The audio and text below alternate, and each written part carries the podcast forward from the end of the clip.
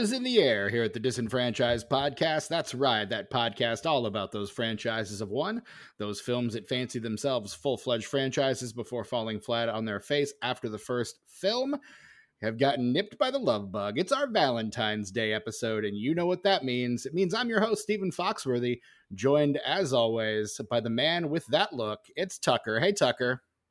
Hi, Stephen. How's it going? It's going, man. It's going. Um, how uh how how, how are things going with you tonight, buddy? I'm okay. Yeah? Um, um, like I said before, I ate a few too many hot wings, The, so the food of love, hot wings. I'm taking deep breaths, straight up, trying not to barf. Please, please do. You drinking maybe like some almond milk or like something to maybe kind of settle your stomach down a little No, bit? I poured a shot of bourbon here, though. If you think that would help. I mean, I've I've got I've got some of that in my in my diet coke here. So I've just been I've been trying to hit my pin so that my stomach will feel better or like I won't care about it. is that making Like, it better have- or worse? Well, I have two new cartridges and neither of them seem to want to work very well, so I'm sorry to it's hear a little that, man. frustrating, That is frustrating, especially this evening. right?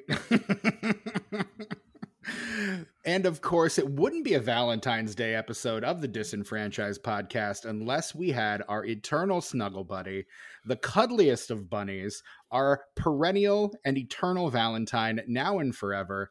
From the pod and the pendulum, our good friend, Mr. Mike Snoonian. Mike, welcome back. Howdy, howdy. How we doing tonight, man? Doing well. It's been a week. Yeah. Happy to with you here. It's been a week. Yeah, Oof. Well, So- hey, it's over now. it is. Must have been love, But, it's, over, now. Uh, well, I mean, look, it, at the time of this recording, it's Friday. I'm in love. So, Excellent. I've also heard that you've got to get down on Friday because everybody's waiting for the weekend, right? working for the weekend, even. No, but like when my friends come pull up in the car, which seat will I choose? A- And I mean, in here in a few days, it's going to be a Blue Blue Monday. So, And that's cool. song references.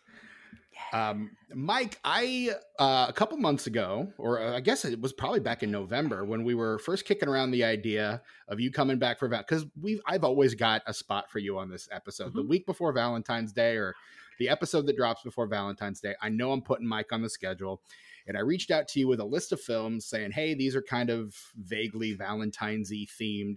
And uh, there was one in particular that stood out to you, and it's the film we're talking about tonight. Um, and that is the Indonesian superhero film Valentine, The Dark Avenger from 2017. Um, what is it that drew you to this film in particular, Mike? I'm curious. It wasn't Valentine's Day, the romantic comedy. It wasn't. Yes. Okay. That was it. I mean, that was really it. Um, I don't think I I, gave you that one, though. I think it was. Uh, can we go back and can we check the tape, as they say? Let Let's go back and let's look at the history here.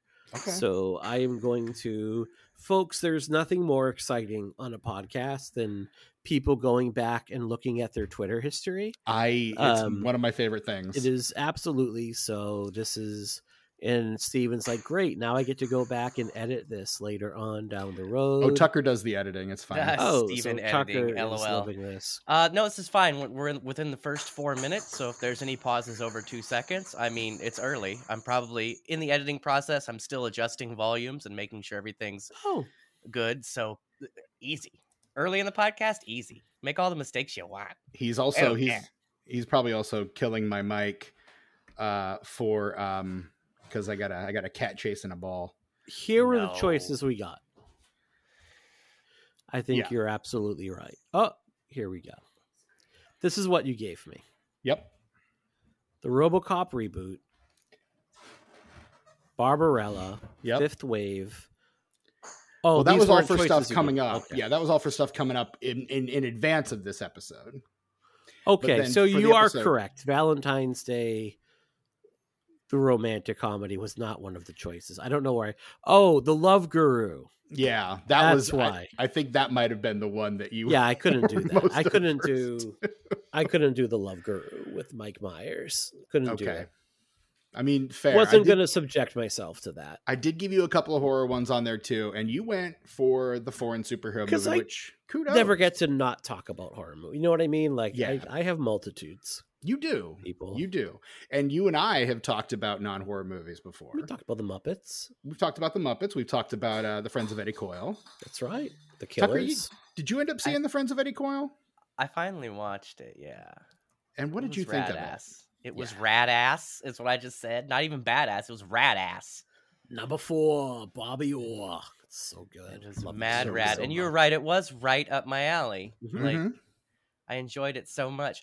Uh, at the time, I would have given it four stars out of five. But now that I've seen this movie, every movie I've ever reviewed retroactively gets an extra star. Wow. Tucker says I I I'm not even going to read the text that he sent me after he watched this movie. okay. uh, but he's not a fan. I guess I think we can we can say. Um, but the 2017 film Valentine, uh, directed by Agus H. Mawardi. I'm gonna. I'm just. I should probably just up up top say I'm gonna butcher a lot of names, and I am Mhm. Very sorry about that. Uh, to everyone uh, who is of Indonesian descent or from Indonesia, I apologize. Um, written a screenplay by uh, Bebi Hasibuan, uh, based on a character created by Aswin Sirigar, uh, Aswin MC Sirigar, and uh, Sarjono Sutris, Sutrisno, excuse me, and starring Estelle Linden, Ari Degawink, Degawinks, uh, Matthew Settle, uh, Ahmad Afandi, uh, and many others that I dare not attempt to pronounce. What a cast! What a picture. What a picture! Mm-hmm. Yep. Um, so is, is anyone from was anyone did anyone have any previous knowledge of this character prior to this movie? I think I know the answer to this question. Nah. Not at all. But it No. wasn't Mike Myers in The Love Guru. I mean, There you you are go. right. That's you fair. are correct. It was definitely not that.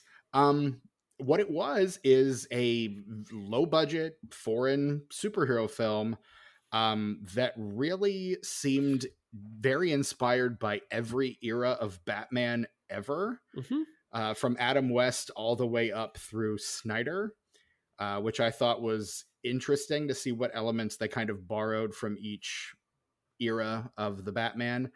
Um, and one of the uh, the the the person who gets the story by credit is one of the creators of the character. So I'm going to assume this is all comic accurate. Um, to our listeners who don't know, this is based on the uh, Indonesian comics character Valentine, based on the Skylar Comics character Valentine. Uh, I do not know that the comics have been translated to English or released in the United States. Uh, I have not been able to locate them. I have tried extensively ever since Mike picked this episode. I've been looking, haven't found anything. The Skylar Comics website is defunct. Um, the, the, nothing about the company is listed on Wikipedia at all. Um, I had to do some digging to research this one because this this might as well not exist, honestly. You telling me she never ended up fighting that rocket guy in like the the third mid credit sequence? Uh, we'll get to that because that's Wait, that's there's a a mid credit different- sequence? Oh, did There you are like stick five. around? I did like not. five of them. Wow. What happens is Two. there's like 30 seconds of credits and then like a minute and a half scene and then 30 seconds of credits. And they even like fade the song in and out and it's the same song. It's that Same song. terrible, terrible rap song where the guy you're almost like, wait, is there's no way that's Dr. Dre? No, that's not Dr. Dre. Okay. It it is He a very bad Dr. rap song. Dre. He wants to So be Dr. bad. Dre so bad. the only thing worse than the the R&B song and the rap song which might be the same song I'm not sure uh the only thing worse than the actual music and presentation of those songs is the lyrics Wow. yes the my, my the the 2-year-old toddler that works with me that works with me we work together uh We're colleagues. that Do you lives work in with me, Arkansas? he could he could have written Close. he could New have Hampshire. written better lyrics, and he only knows like a handful of words. Uh, It would they- have been they about say- crackers and juice, but they- like it would have been better. They say justice a lot. They're talking about the purple mask a lot. Yep. Like it's a it's a whole thing. I mean, there is a Batgirl vibe to this character, like down to the costume, Mhm. right? I mean, that is definitely the vibe Absolutely. that. I'm definitely getting here. Some kick ass mixed in there too. like Absolutely. a little hit girl. Um and especially in terms of like the social media angle hmm of it, which I think was probably fairly novel in 2017, at least in certain parts of the world. So, I mean, and I Poor Tucker. Tucker's face right now, like I know again, podcasting being a very visual medium, but he's like, I can't believe I had to like not only watch this movie, but like talk about it. and and and not to mention that compounded with the physical discomfort of all the hot wings. Mhm. He's just- He's just having the night of his life right now. You can tell. You can see it all over his face. Yeah, you guys, this this movie hurt me. Like I feel personally attacked by this film, and in that attack, I was injured somehow. You said you were getting motion sickness because of the editing and fight choreography. well, and that's the that ah, it's just so bad, you guys. Everything about it is horrible. Every second of this movie, like I had to put so much effort into watching this movie because it actively did not want me to watch it. It was so uninteresting and boring and stupid that like it was so diff I had to put my phone across the room so I wouldn't pick it up and start looking at stuff. I had to like I almost at one point I almost had to clockwork orange myself, you know what I mean? Because like it was I could not stay interested. I couldn't even pretend to stay interested in this movie. Sorry. Go ahead everyone. I just Oh, it's so bad. I had it ahead of my Iron Man 2.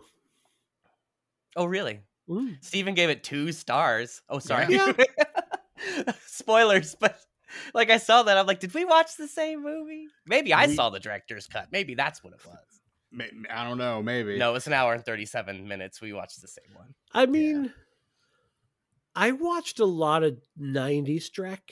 Like, and this gave me that like 90s straight to video, go to the video store and bring home like a, a bad action movie, bad comic book adaptation feel Right. to it. So maybe it hit like a bit of like a warmer nostalgia spot for me. Like Or, a like, Dolph it's Lundgren not- Punisher or a Matt Salinger Captain Yeah. America kind of a thing. Yeah, like I'm not going to argue that it's a particularly well made.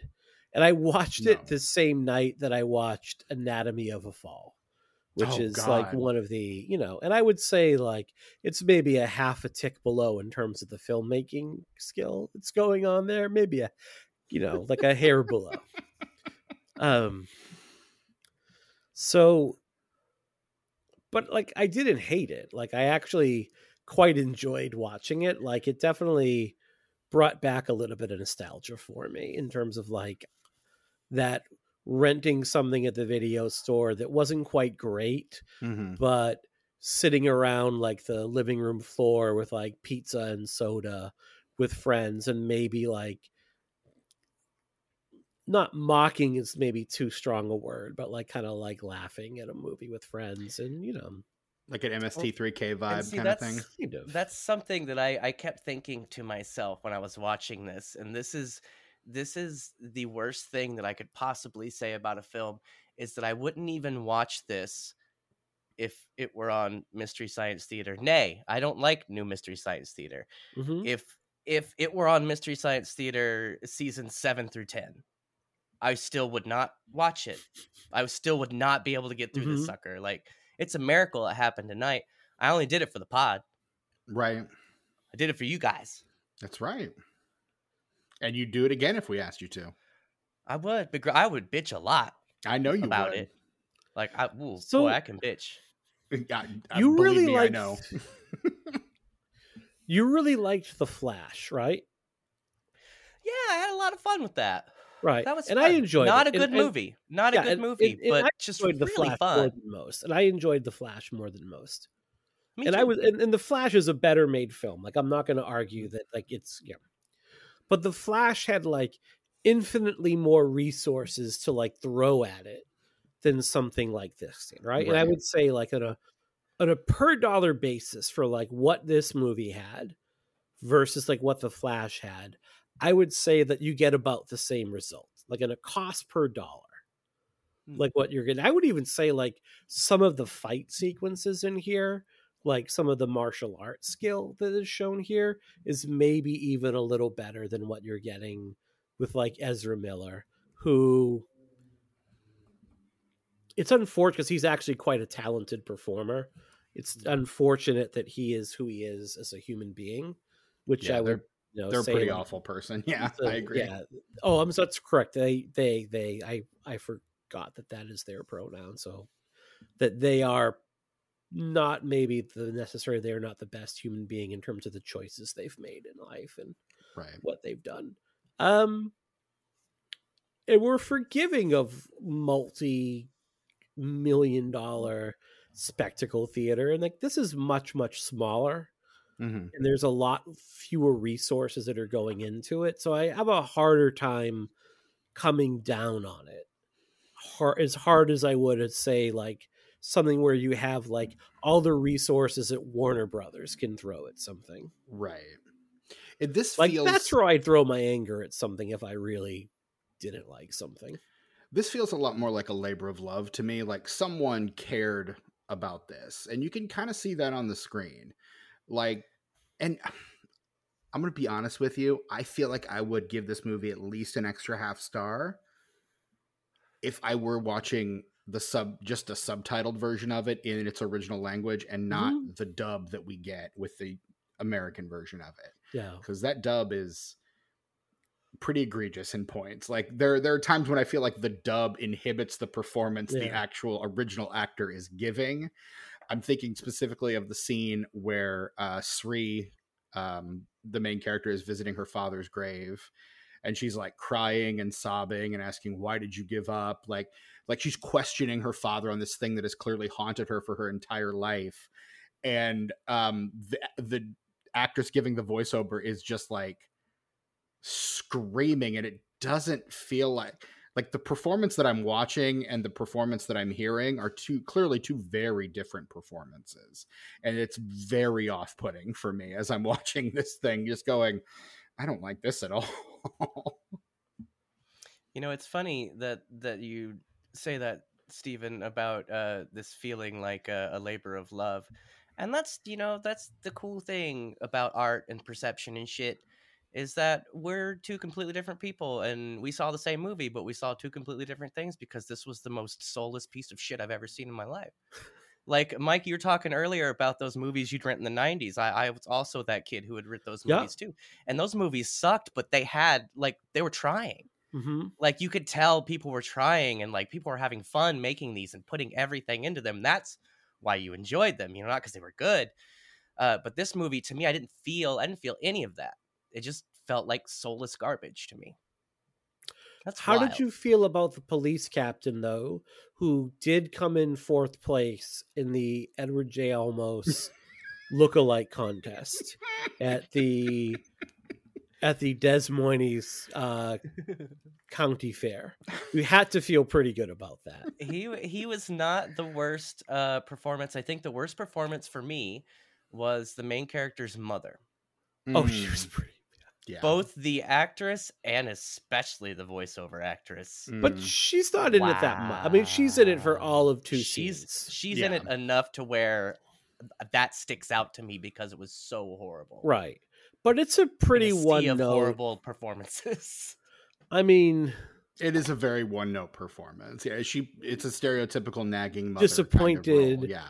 disappointed mom and it's like a cultural stereotype as well like it's very much a cultural stereotype mom like i'm disappointed in my daughter she's dropped out of school you're a disappointment to the family yeah you know and she's in it for she has maybe two to three minutes of screen time like altogether Right. Mm-hmm. I mean, in a 90, and it's a movie that zips along. I mean, it's it probably felt like the longest 90. Look, if you want to feel your age, if you want to feel like time has crawled to a standstill, go and watch Ghost of Frankenstein, which is 68 minutes, Oh man. and you will feel like you have watched Killers of the Flower Moon three times. You will feel like you have aged because that movie just Wow. drags. Like, Time movie- has passed. The sun has gone from one side of the sky to the other. right. Yeah. It, but yeah, it is paced. That movie is that movie is paced abominably. Yeah.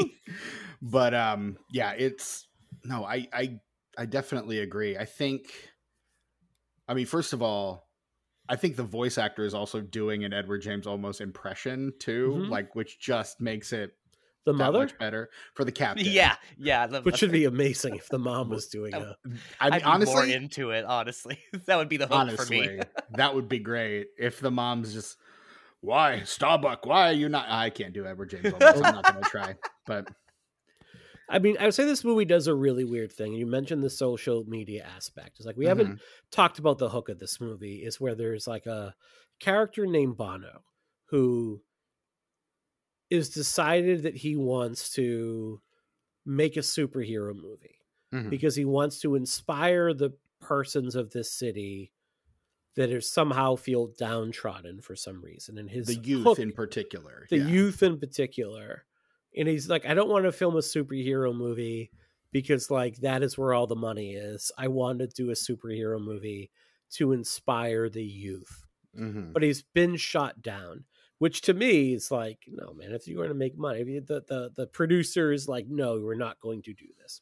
Yeah, the producer is just like I. I literally says I I don't like to make money. Yeah, yeah, which is ironic. And this movie came out in 2017, so like a almost a decade after Iron Man. So it's like, sir, yeah. you know, have you even? Um, No, he is not clearly. right. So his idea, I love that his name is Bono. I absolutely love that, and he It's has one best. leg, and he has one leg. he does. That'll be Which- important later on when I do my sixty second synopsis for the joke I have. That Uh, was one where wait. they that was one where they got me because during that scene he's just like touching his leg and I'm like, "Oh, here we go again, some dumb shit I don't need to see." And then they're like, "Haha, some dumb shit you do need to see." Mhm. And I was like, "Oh, you got me, movie, you son of a bitch." Yeah. Because like, you know, he's he he has his assistant. I can't remember the assistant's name. Well, But they can't okay, we'll say it's Wawan. Sure, why not? the Um, designer. Sure. Yeah, that's um, Wilwan. Okay. You're much better at this than me. I have I'm also looking at the names. cast list right now. Yeah. Because yeah, I'll watch a movie and be like, yeah, the, the the main monster in that movie with Frankenstein. Sure, you bet. Yeah, Uh, you know, the like one. Frankenstein. That's the one. The guy that bites people, Dracula. Yes, yes, that's that's the the, one. hairy guy, the Wolf Yeah. Man. Sure, Yes. sure, sure. If you say Um, so. So you know, Bono, he's like, I need my superhero, but he still hasn't found what he's looking for. Uh, we're gonna do a lot of that. Tonight. We're gonna do a lot of that tonight, Can't wait. right? Um, his idea. I might do one, absolutely. That's all. just the one. Very good. That was a pretty fly joke. That was Um, that was great. There was some edge to it. Um, I can't do like a Larry Mullins, like, you know, there's no, but there's his idea is like, what I'm going to do is like, find, he finds S- Srimaya and he's like, we're going to hire you to be our actress. He sees her like kicking ass and he's like, you're going to be my Valentine. But his idea is like, you're going to actually go out and fight real crime and we're going to film it Mhm. to drum up publicity. But he just has her keep doing that. Like there's no script. There are no other actors that we know of. There aren't. No, it's very Bowfinger esque in that regard. Right. It's just like oh, I like you're- that movie. I haven't that watched movie that instead? in so, Bowfinger, great movie. I haven't yeah, man. watched Steve that Martin, in- Eddie Murphy. Fuck yeah. Frank Oz. Was- yeah. Was Bowfinger thought of as a great movie like when it came out? I just have this Okay, I didn't think so. So it's now one of those things where now we think it's great, but It has been reclaimed. Yeah, successfully reclaimed. it's like been Bulworth. reclaimed from who? Like The people that didn't like it. Okay. Did they claim it or do they push it time. away? I would think they would. well, Semantics, they they threw it insane. away, and we reclaimed it from the garbage where those people Okay. threw it away. Okay. So this idea that like we're gonna like make this superhero movie, but they never really makes a movie. Like I don't think there was ever. I think this is all a ruse to just make your own superhero. Like there's no movie. Well, he dies halfway through, so we never Yeah. know if there was going to be a movie or not. Spoiler alert. Oh, yeah, we Yeah. never. This never is what happens when you're here. a one-legged man in an ass-kicking contest. yeah, dude. You get Pretty much. shot. Yeah, That was you- my joke. I love it. Good. well, why don't we just go ahead and and we, I mean we've done half the I plot feel already. like we just did. Why don't we just just for the sake of appearances, Just for funsies. go ahead and throw to the plot in 60 seconds. This is the part of the show where normally at the behest of either the D6 of destiny or the coin of justice, depending on how many people are on the pod, uh, we decide which of us will recount the plot in 60 seconds. But when we have a guest, like we do tonight, and that guest is a special to us as Mr. Mike Snoonian, we ask if they would be willing to take a stab at the plot in 60 seconds. And Mike graciously agreed Passed. to do so. I- uh, I mean, I can check those receipts if you'd like. um, but I've got 60 seconds on the clock, Mike. I will give you the 30 and 10 second warnings as I always do. The clock will start whenever you begin. So, Shadow, a masked figure in his three minions straight out of an anime convention, kidnaps some low level criminal, bring him to his dad's home, who happens to be a cop, and execute him for whatever dad's crimes were. Soon afterward, we meet Sramaria and her brother Umbra, and Sramaria is a disappointment to her mother, who Tucker can't stand. That's very important to the plot that Tucker can't stand mom. Soon Tucker. after, we meet Bono, and he says we need to film a movie on these streets that have 30 no name. seconds. Oh, fuck this. Um, but he wants to make a superhero movie, but he is rejected by the producer. He finds his star Samaria after he she beats the crap out of a grabby patron at the cafe she works at. He makes her into Valentine, drags her out. She starts fighting crime with Wei Wan, who's filming it. S- Valentine becomes a internet sensation. Everybody is inspired by Valentine. She keeps fighting crime until she tries. Oh, God, Keep damn. going. You're doing great. Keep going. I'm, Keep am going. I? You're doing great. You are. I want to get my- to. I want to get to that. You're joke. saying that with the same enthusiasm my wife does when I give her like the best 38 seconds of her week. Okay, keep going. I You're mean, it doing- is Valentine's Day, Mike. Oh, okay. Anyway, No, you misheard. He didn't say, "Are you done yet?" oh. Like, anyway, Shadow and his Shadow and his crew of anime characters take hostages at a local bank, maybe, and the police show up. He has all these demands, and he starts blowing stuff up. A fight ensues. Valentine is in hot pursuit. There is a big chase. There is a fight that takes place over two vans. Uh, there are definitely streets that have no name because it's a green screen. Valentine loses for the first time. She quits being Valentine. Uh, Bono decides he wants to be a hero and tries to stop a crime. But again, when you're a one legged man in an ass kicking contest, you get shot to death. He dies. Valentine stops. Uh, there is some sort of like climate change thing. Oh, there's a climate change thing. The cops are corrupt. Something, something, something happens. Valentine shows up. Shadow takes over the climate change conference. Valentine and Shadow fight. Wouldn't you know it? Shadow is actually her brother. And Umbra, and Umbra says, Hey, the captain of the police actually murdered our dad because our dad used to be corrupt. Then he became a cop. He was going to expose the other corrupt cops. He got murdered for it. They made it look like a suicide. Shadow slash Umbra then kills the police captain on live TV. He then gets killed. Some wacky shit happens after that. Valentine says, My fight's not over. She puts her little mask on his tombstone and then rides off on a motorcycle. Credits roll, and apparently there are some sort of after credits after that. So there are two. I did not there are two mid-credit scenes. Is there a giant robot? No, but there is a, a flying man who destroys a meteor. Oh, Uh, There's and one where like guy, a guy just like looks around the corner, and that's I don't even know who it was or what was supposed to be happening. No context. Like, what was that? The second one. See, what was that? The second one, it was Umbra's. Um, the Umbra's drawer in the morgue was pulled open, and the body was missing. And then you Well, see an was- orderly pushing a cart, presumably with Umbra's dead body, down a long hallway. And that's that's the second one. But yeah, he was shot in the head though. I mean, I don't know anything about this comic Echo. book universe because I can't find any of the fucking comics anywhere. So I don't know if um, there's a character that brings people back to life, if there's a an A Indonesian version of a Lazarus pit or something. I have no idea. So what I do know is that they absolutely have been trying to kick off a cinematic universe based on this movie Oh dear. and You they keep say. they keep announcing shit and almost none of it comes out only one thing has come out so far another one has apparently been filmed but they've been they've, they've had a trailer out for like almost three years now See, this is seven years ago since Yeah. this movie is hit. That's a Mhm. long time. And you know why none of this stuff has been made, Stephen? why tucker Because nobody gives a fuck.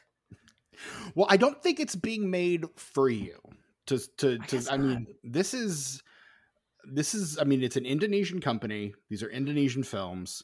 That this one got released in america at all is kind of miraculous. I think they were trying to recoup some of their costs. Um i did i the research i had to do um the links i had to go to to research this movie to find out any behind the scenes shit Mhm.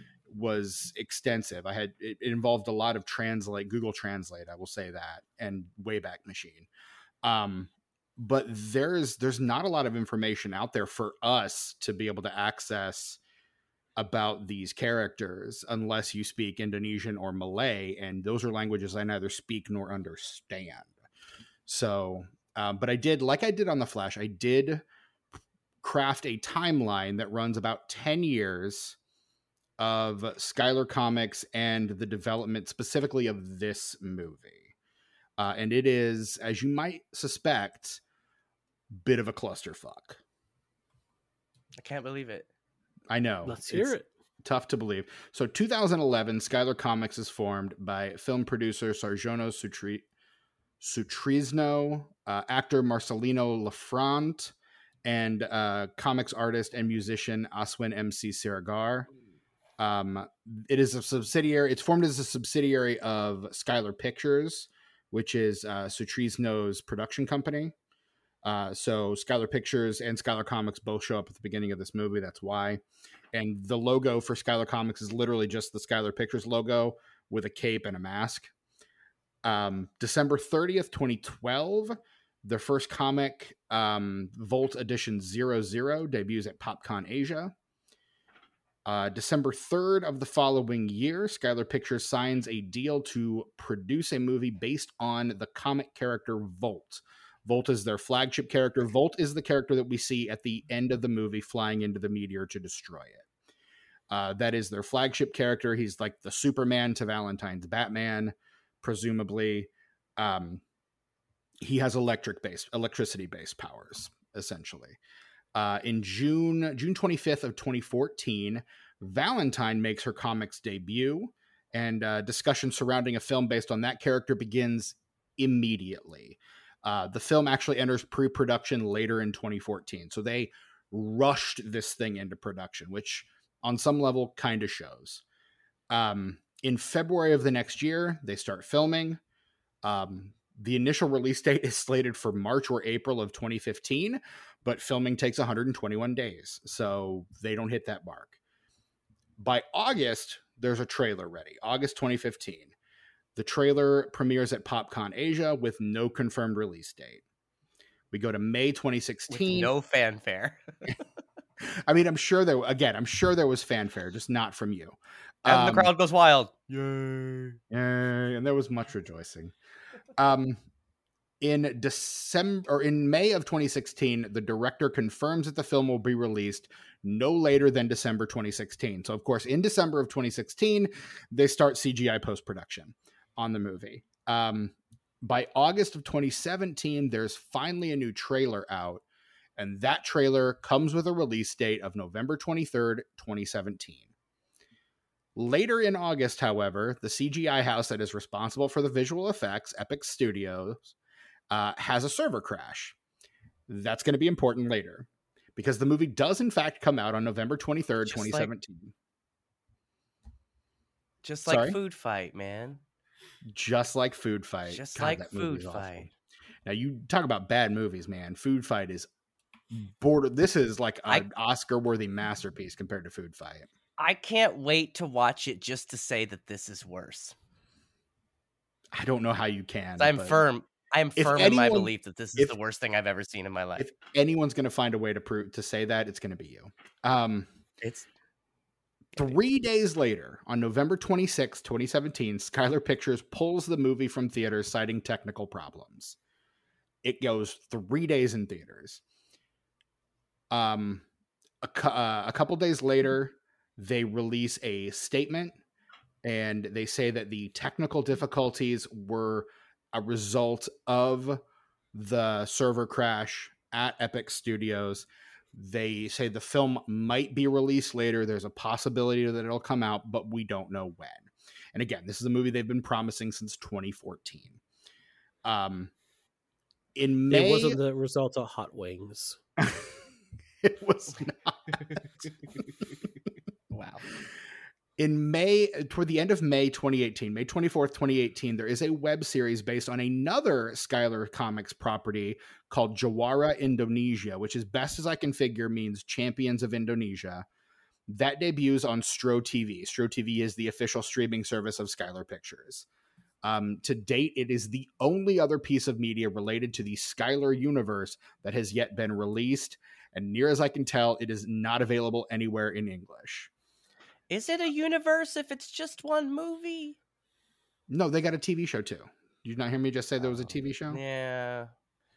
But I didn't. But Estelle Linden does not appear in it, nor does We'll Valentine. get it. Estelle Getty, what? Estelle Linden, the actress who plays Oh. Valentine in this movie, she's not in that I thought series. that lady from Golden Girls made a cameo and I missed it. No, but I do. I Would do you thank her for like the being friend. picture more if Estelle Getty was Valentine? Ooh, that's a good question. Oh, I don't know. It really How? depends because even if even if she were in it, like the dialogue, Wouldn't that be entertaining? Yes, at you know to a point. But when something's as bad as this, like that's only entertaining for a few minutes, honestly.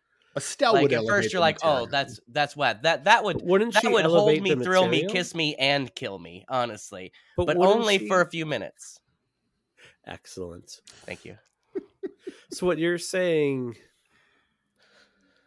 I blanked.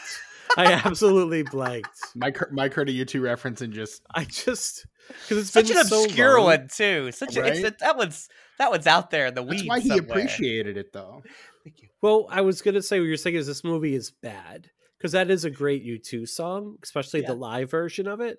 But I think people associate that with Michael Jackson. Yeah. Yeah. Or with this, I yeah, with this movie too, probably. Oh, so Getty, I think would elevate the material. I agree. There's I think so too. But like I say, for only U2 so for so reference. long. No.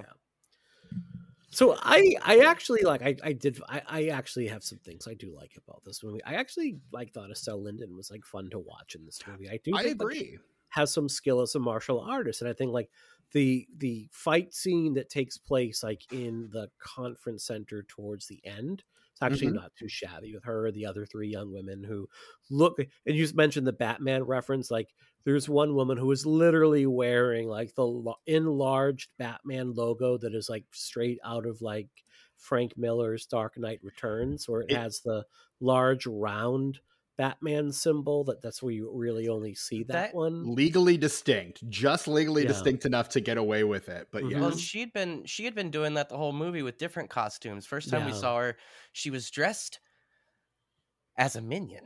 no. First time Mhm. she's dressed as a ballerina, all in white. Um, Oh, at I the didn't notice party that at the because it wasn't an IP, so I didn't. but you know she is dressed as a you know? minion later. She's dressed as a clown in a couple instances. Like she, she's, she's, the Joker with the Batman logo. She's like, she's the cosplay villain, basically. yeah. Yeah. She's all of us. and I kind of you. enjoy that. It's not great, but I think the, the fight scenes in and of themselves in that end are fun, and there's enough there, and it's better than some of the. It's like not Scott Atkins. Like I'm not Right. going to say it's that, although Scott Atkins is Valentine, instant half star rating added to this movie Hundred Um, but it's like pretty good. Um, I appreciate that they don't shoehorn a romance in between Bono and Valentine. I think that would have been kind of icky. Uh, I'm like, we're going to avoid that by like just killing him off midway through the movie. Kind of surprised they went that route. Like, I actually genuinely surprised like did not see that coming. Do you And think they buried him under a Joshua tree?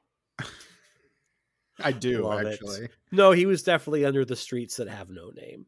Well, Uh, I think those, that okay. definitely was. I had to use that one I again. gonna say you used Um, that one already, didn't you? Was it on a Sunday? It was definitely a Sunday, Bloody Sunday Oh. for Bono. if we had that one. I thought that was the the uh, the day of his accident, the the accident that killed his wife and daughter and made him lose his leg. So right? That was a pretty. Well, we're dropping Sunday. Bono references, and then you got like all serious there for a second, talking about Sorry. kids dying and shit. And I was like, Mhm. wait a minute. Oh yeah, this movie. This movie, So yeah. If they had like a moment where like Valentine and Bono got together and he said our two hearts beat as one, I would have been very. That's an old He w- U2 reference. He would have been like, let's share our love to everyone who has iTunes. God, Instead, every time she like gets in a fight, he's like, "Whoa, Achtung, baby." Oh my god. This is this is this is great. Um I don't know many U2 references. The fact that I got that one in there, I'm very proud of. Um, very good. I, I, I, I mean, I figured that her dad was going to be her Uncle Ben figure, Mhm. but he doesn't really motivate her the way that he motivates her brother. And I do want to Mhm. talk about her brother as the primary antagonist here Yeah. uh, soon. But she needed something that would make her fun because she is pretty craven. Like in the comics, from what I understand, that character is very much motivated by she wants to be an actress and she just has the Mhm. martial arts training. Mhm. We don't I don't know that this movie really delves into that at all. Um, not even a passing reference to, well, you know, I always wanted to be an actress, and so that's why I'm working at this cafe.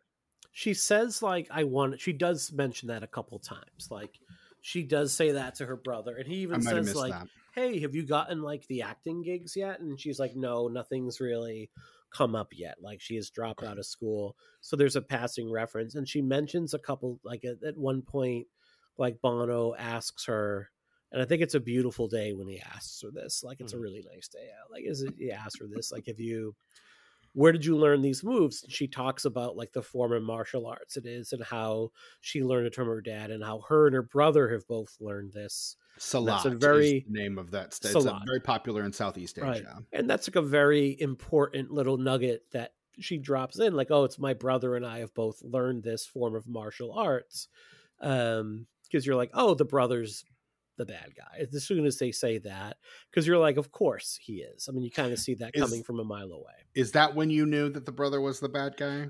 Kind of had that idea only because like he's the only other male in this movie and you kind of know that the villain's going to be unveiled at some point and i've Right. seen how movies work so Right. you know You've seen a Particularly movie before? Yeah. Movies I've as formulaic as this one tends to be I've- at times. Yeah. yeah but, but which is fine like It you know what like that's totally okay i have zero problem with that People have, do it because it works. yeah i have zero issue with like that's not a problem for me you know um so all that kind of like there are like passing references to it here and you're right i think because like a lot of the voice acting is so flat that it gets pretty easy to gloss over i Mhm. did have a question were there moments where the, it was not dubbed it did feel like at times especially when it's bono and valentine that they're not dubbing it that they're actually speaking in english and then everything else appears dubbed So Well, I think since they're Go ahead.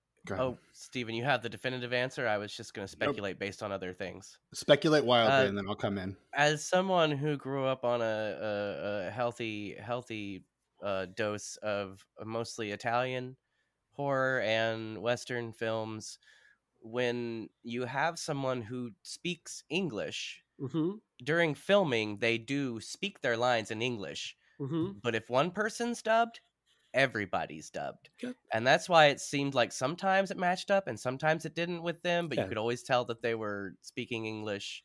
Because, like, in all the Giallo films and all the spaghetti westerns, people like Clint Eastwood and any other uh, English actor that they would get in there, they would perform their parts in English, even though the people speaking the other language would be speaking that other language, which I'm it. always, and that always seems so difficult to me because if you don't know that language, how do you know when your line is? Like, is there somebody Mhm. off screen going, okay, go? Yeah. There has to be, right? Right. Well, I mean, you could always do the Plan Nine thing that Tor Johnson would always just wait for the person to stop speaking, take a beat, and then say his line, and then the other people who didn't understand him.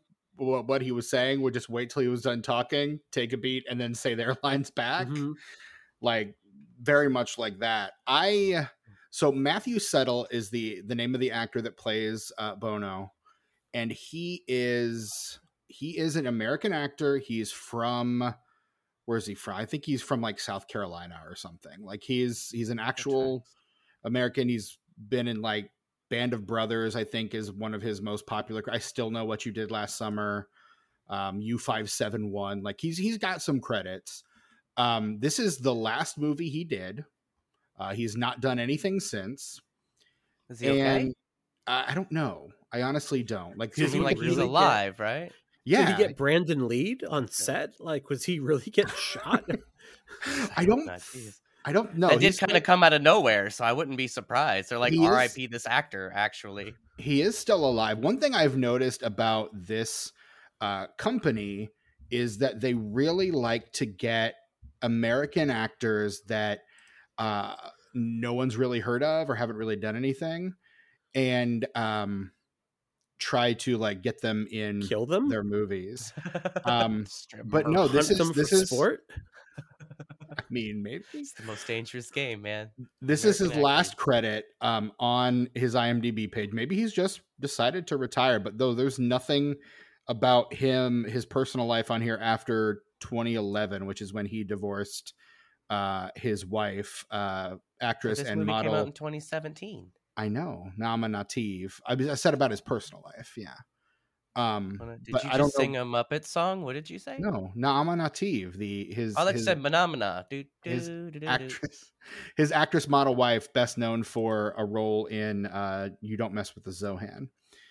Um, oh, somebody likes that movie. Who likes that? Somebody's trying to get me to watch that. It was you, Stephen. that's me. Yeah. Okay, I'm gonna That's watch me. it then. All I think I think it's I think it's a fun movie. One of Sandler's. Isn't there best, like a would director's cut of that that is like superior to the? Okay, Oh, there might be. or I don't know which version I've seen, but there might be. I would I would watch the hell out of director's cut. I had fun with the regular version, honestly. Um, but yeah, so just watches whatever versions on Zoo TV. So pretty much yeah. Um but yeah matthew settle um he's from north carolina. He is so he's an american but he actually according to the credits of this movie is voiced over by an actor named christopher waycamp. So he doesn't actually even do his own dubbing for this movie. Someone else dubs him in this movie um, which i find hilarious that you get an actual american actor in this movie and then just do not get him to read his own lines. Maybe he just wasn't available post production. I have no idea what the issue was. But there were sometimes it felt like he was speaking Indonesian, uh, like just from the way that the dub was syncing up with his actual lips and the way they were moving. I honestly couldn't tell. Um, but I knew that he was being dubbed and um, I'd never seen him in anything, so I can't really tell you. Um, what he sounds like in real life, but apparently it's not like this. word. So yeah, that's that's what I can tell you about the dub. Hmm. Tucker, when did you know that Umbra was the villain?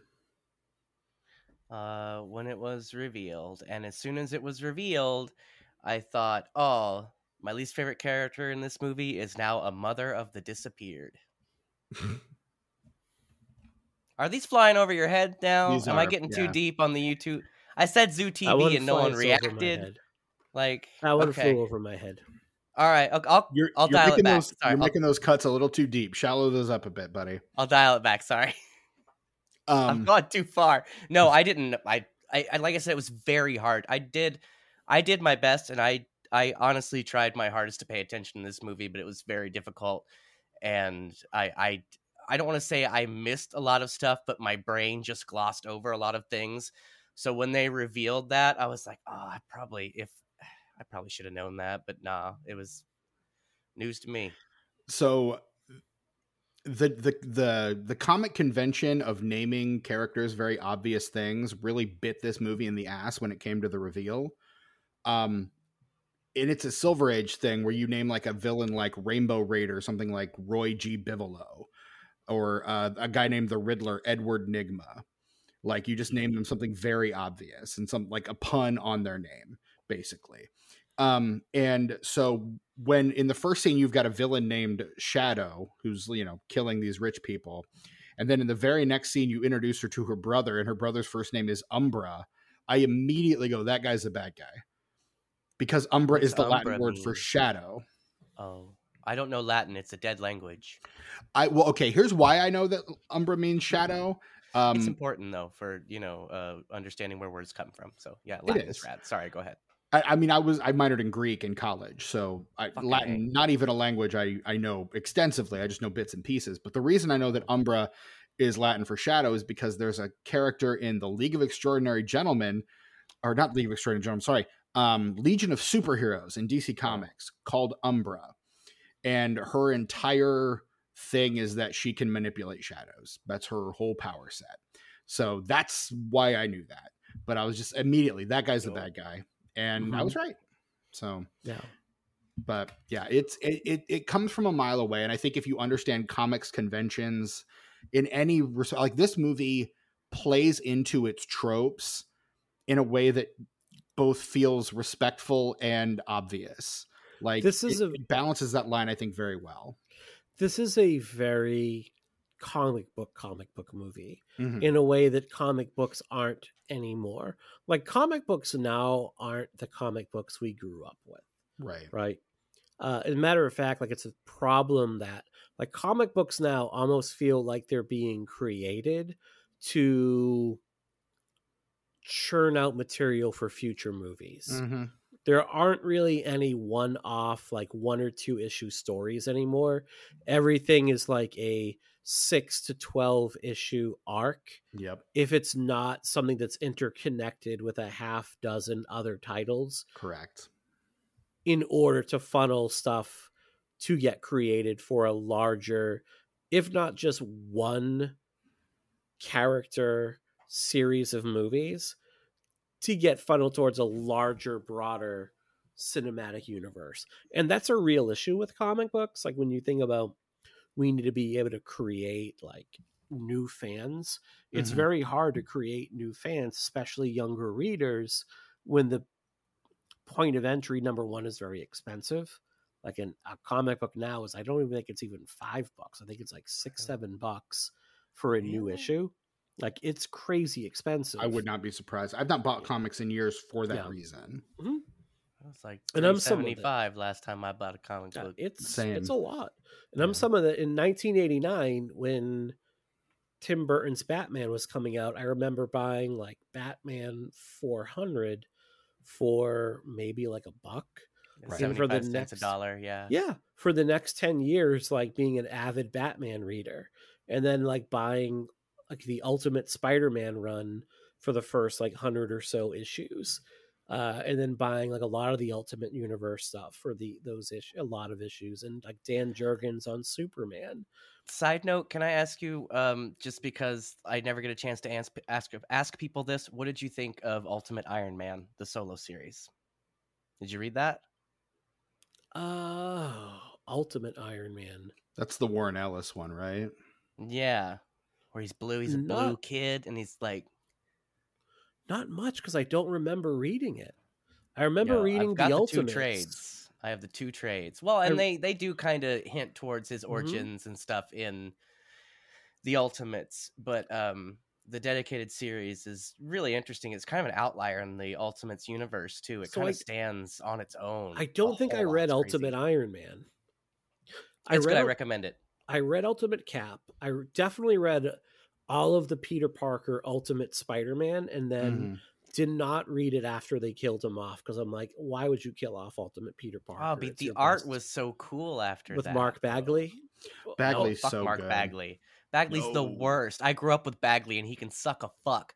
He's the worst comic artist ever. Everything he does is just like an affront to my eyes. Tucker coming in Sorry. fucking hot. Sorry, tonight. uh, Mark Bagley, I'm sure, is a wonderful human being. But like I said, I grew up on that motherfucker, and then I had to suffer through all his shit on Ultimate Spider-Man. And when they changed artists, finally, I was like, "Oh, thank God!" How do you really feel? I cannot stand the art of Mark Bagley. Can you go? Tucker, Over I'm gonna your... need you to just pull it. Maybe take another shot or something. Yeah. But you are coming in so fucking hot right now. I'm saying, hey, you hit a sore subject because everybody loves Mark Bagley, and I don't get it. Okay. It's some of the most offensive shit I've ever seen in my life. See, I feel that way about Chris Bachalo, but I'm not even coming in that hot. I just like, yeah, I don't care for it. So, so tying this back into Valentine, which is Yes, sorry. perfectly fine. Like this to me is like a throwback to like 80s and 90s comics and really 70s comics in a way. Mhm. Like the and look, not to the like when I say Dennis O'Neil, I don't mean to the quality of like Dennis O'Neil's writing or like George uh like uh, George Perez is an artist, so I apologize. I'm getting the the um but like that kind of writing where it's like we can do like one or two issues and Right. be in and get in and get out, basically. telling telling stories for limited windows, knowing that people might come on and off the book depending on how they feel about Mhm. the character. and these are like very very simple stories. Mhm. Um, that is what this is a throwback to, and geared towards like a younger audience right here. Like, and there's a lot, and that can lead to some problems. For example, like the plot logic of like you're supposed to be filming this for a movie, yet there are no other actors. There seems to be no script. There's no other overhead. All you have is like a 1995 style camcorder that runs off Right. via VHS. Like all of your best footage is security camera footage from That other one. stores. And and your your your lead cameraman is a fashion designer who really has no business holding a camera, as evidenced Who- by the first scene after he Yes. films anything. or And they're like, designing fashion either. Honestly. who is who is every horrific queer stereotype. Oh my god! It Yes, is offensive. It is offensive. deeply I like how- his hair. offensive. I like His hair a kind of lot, reminds me of um His hair was dope. of um meet your boy Meshach Taylor in Mannequin a little bit. looks a little bit like Shinsuke Nakamura from the WWE. A little Oh, there you go. There you go. Um, no one else knows who I'm talking Everybody about. Everybody loves the wrestling. People Yeah. love wrestling. Um, so it's a lot like that, and the villains are very simple. The henchmen are very simple. The motives are very simple. Like it's very pure in Yeah. that regard. Um, it's a lot of green screen. the Mhm. the the effects let's face it like the special effects are poor the cgi is poor Agreed. um to the point where you're almost like let's not even do them like really you'd be better off if you didn't even attempt those things hmm um the Just movie skip would the be scene and have somebody tell us about it later. Like that would be better, honestly. Right. But or you could have like the chase scene. You could have like the chase scene and not have like your henchwomen dropping the these awful grenades out the window that have these like terrible CGI explosions. They're supposed to be to like uh, the Green Goblin pumpkin Yeah. bombs, and they've all got Ah. little smiley faces on them. Just don't I- do it. I swear they used the same shot of cosplay girl throwing the bomb out like five times. Yeah. They I use that remember- same shot over and over Yep. and over, and I love it. I remember Because- that part because it was when I had to turn it down because I was trying to sleep. I was like, ah, Right. Because what what I was like, oh, why do you get so loud all of a sudden? Ah! Well what's unfortunate about that is like the actual fight between the the actual stunt work that's being done and the fight like in the van is like not terrible for a low budget action movie like jumping in between both fans and going back and forth like that's not the worst thing in the whole world like it's actually I- not too too terrible Right. I agree with you. The choreography and the stunts are fantastic. It's just the way that it's shot and edited Yeah. that just takes the piss out of it. yeah Like you can tell people worked hard on the physical aspects of this movie, but the way it's Yeah. presented just makes it worthless. there, worthless there's- is a little bit harsh but To like, i me. get what you're To saying in in from my perspective, straight Yeah. up worthless. There, there are some scenes where the editing kind of makes it feel like all the characters are fighting underwater, Mhm. which is kind of a bummer. The the two fight scenes I really really loved. Uh, the cage match sequence where she's fighting the guys in the cage, um, and there a shirtless henchman just shows up out of nowhere. Like she's Mhm. fighting the guy with all the face paint, and then all of a sudden there's a second guy without a shirt, and I'm like, how'd this guy get here? I don't know. Doesn't matter. We're gonna fight. Um, and then the scene with the the uh, with the her versus the three henchmen who have pretty much dispatched everybody the entire movie. Like Mhm. the scene at the the press that the the prince's speech where they take on the uh, the all the bodyguards. She takes out like two at a time and then walks over to a third one who's holding a gun and then disarms that guy. And I'm like, why is this guy not trying to take a shot? Like he's just standing there with a gun waiting to be disarmed. Like, come on, guy, just like do something, please. right But no, I mean, there are some really, really good actions. And I mean, the Indonesian film industry, like uh the actor, uh, one the actors from the raid and the raid two, I believe, are Indonesian.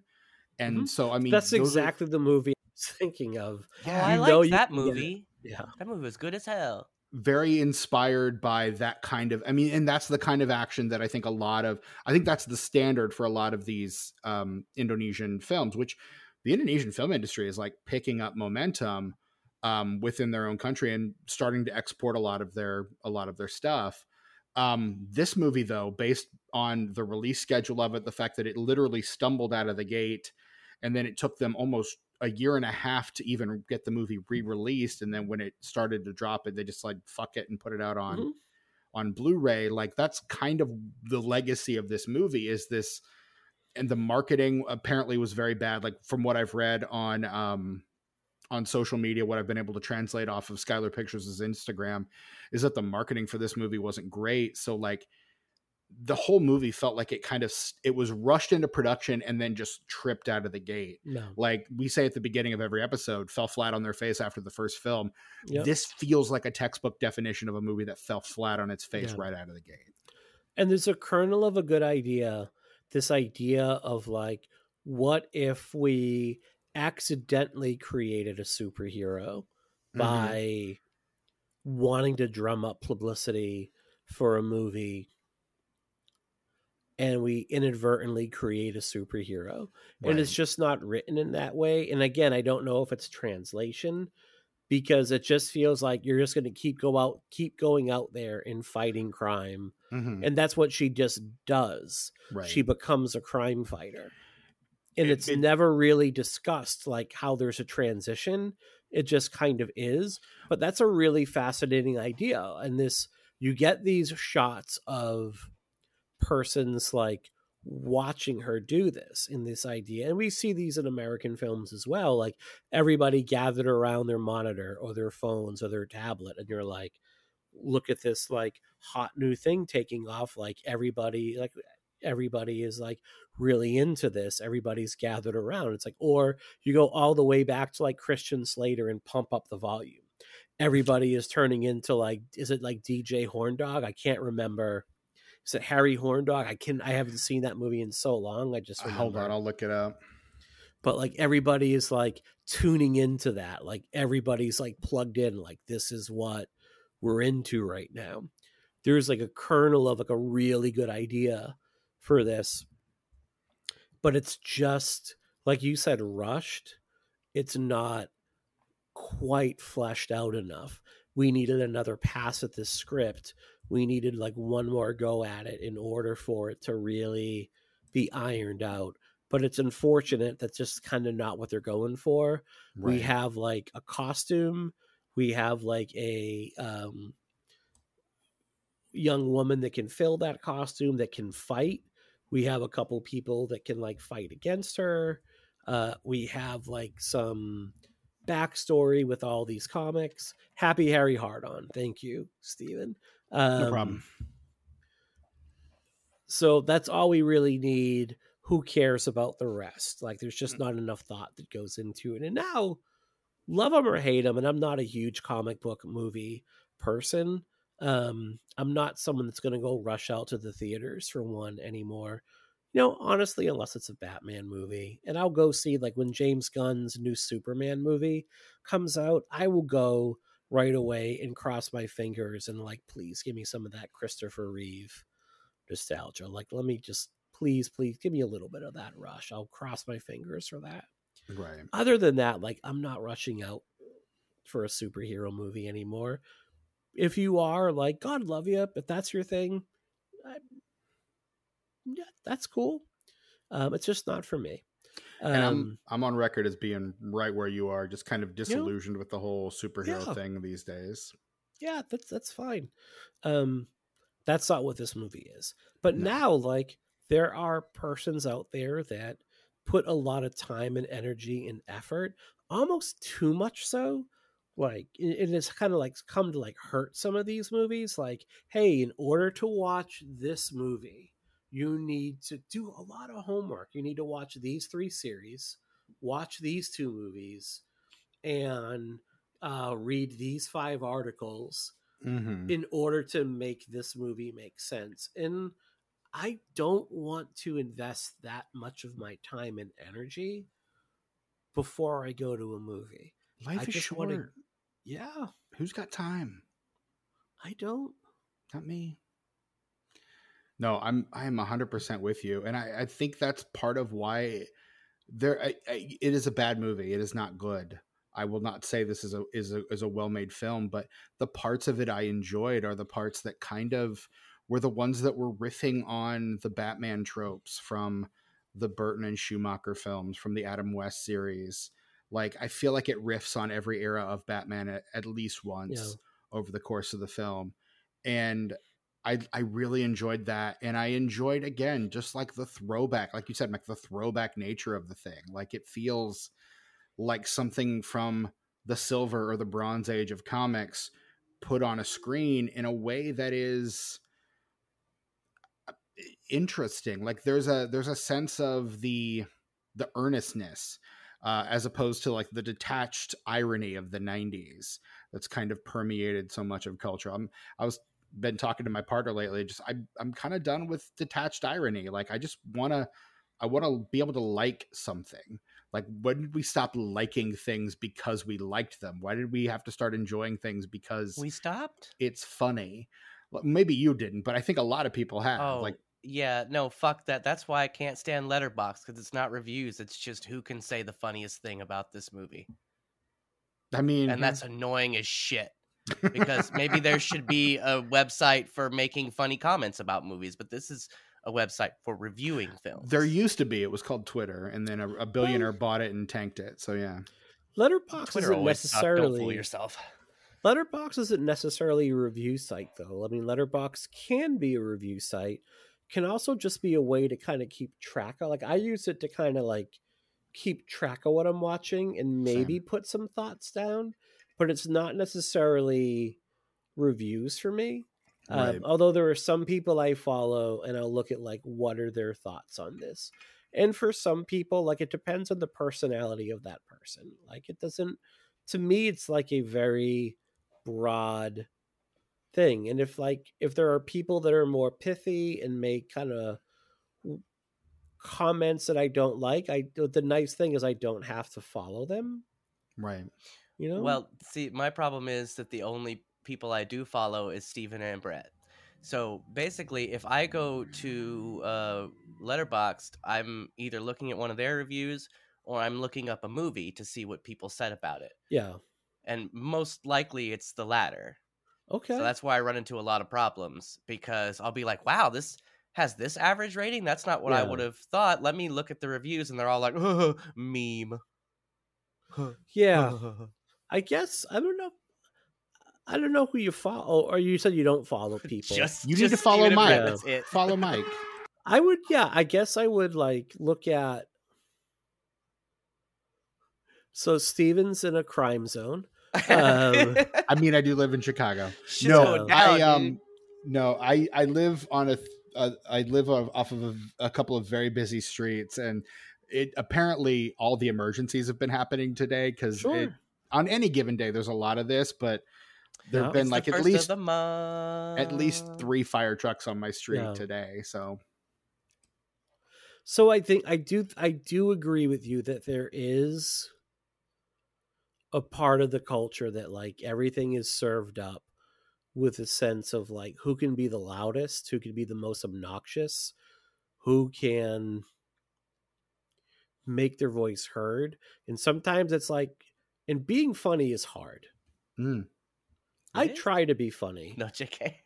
and sometimes I'm successful and sometimes it falls flat on its face. But like in general, like I have tried stand up comedy and I was okay, but I would do stand up comedy with people that were really, really, really good. And I looked at what it took for those people to be really good and knew that I didn't have it in me to put that kind of work into the craft. And I'm like, Right. I'm not going to because I have a lot of respect for stand up comedy. Like I, I love stand up comedy as a art form. I'm like, I'm not going to sully this art form because I know that I cannot put this kind of effort into it that they do. Um, I'm going to step away from it. If that makes sense. yeah, Um, hundred percent. and some people like get to be known by just being the loudest and most outraged people like i am going to be performatively outraged um and they turn everything about whatever their cause du jour is and it's like how can you talk about this when this thing is going on right now it's mm-hmm. like man i'm just talking about how much i like sour patch kids didn't expect to be talking about Gaza right now. It's like I was just upset that my favorite flavor of Sour Patch Kids were out. It's like, yeah, Gaza is terrible, but I just wanted a snack. Yeah, I was You just know, trying like to. of course you know, I'm upset about that. I'm just trying to shout into the ether about a thing that I'm thinking about in this moment. You you don't need to Mhm. respond to everything that everyone says. It's Yeah. okay. And I think performative outrage is just as bad as detached irony in a lot of ways. Like it's just that kind of because it, it does. It all kind of feels a little performative. You know, it all Mm-hmm. Kind of feels like we're putting on a show. And I feel like the people sometimes shouting the loudest are the people that care the Mm. least. And we can be upset about many things at once. We don't have to necessarily discuss them all the time, Right. every single waking moment of the day, because we will, it's not healthy. Sometimes we need a break. Yeah. We need to take care I of would- ourselves. I would uh, I I agree with you, but I think there is an opposite to that as well. Um, I think a lot of people nowadays, especially um, men of our age, are a little too deep into escaping the real world and not dealing with the issues that are going on. Mm-hmm. You know what I mean? I do. and you, I, th- I think you kind of have to i think it, in some ways you, you kind of have to you gotta find that good that, that good middle ground yeah, all things need a balance. You're not incorrect. I would not argue that you're incorrect.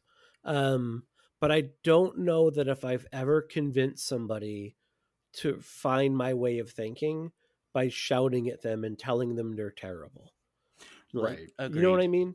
I don't think I've ever been convinced like, hey, you've just told me I'm a complete piece of shit and I'm terrible. Now I see where you're coming from, and I it all makes sense now Yeah, no thank no argument ever made on social media has convinced anyone of anything. No. That's kind of what I go with. But yeah. So, um, so tell me more. You know, um, and I get mad at people. I mean, I get upset. I get Sure, angry you're about human. things, you know. So Valentine, right. Is that what we're here to talk about? Wild. No. Um how no, I again like I is I, I'm not gonna go and say that this is like a masterpiece of of cinematic achievement.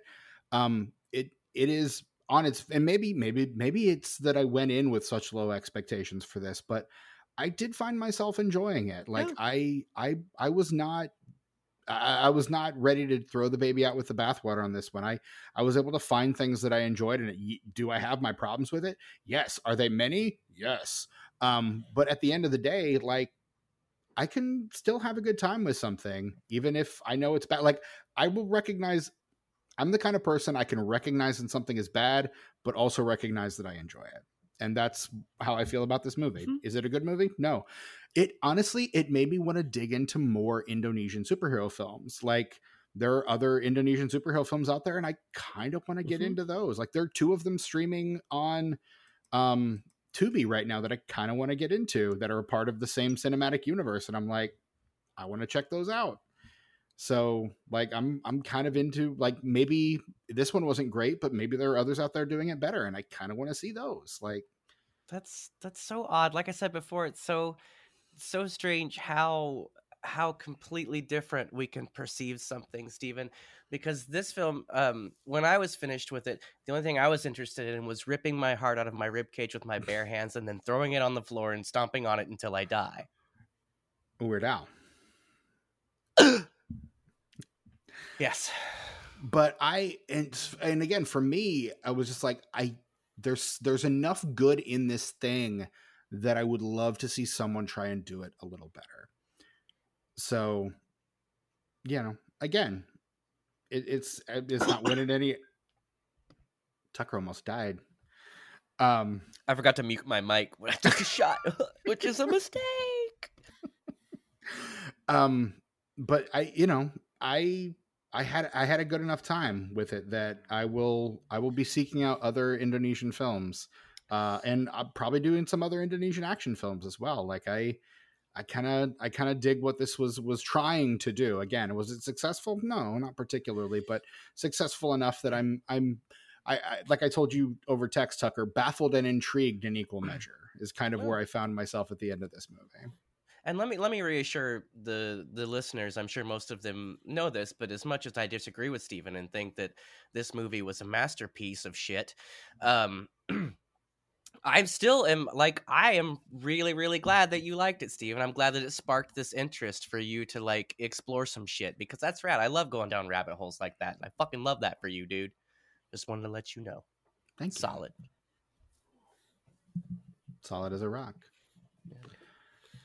but yeah, no, like I and if Skylar Pictures has announced a Volt movie based on their flagship character, I at this they announced it in 2019 uh and nothing has happened with it yet.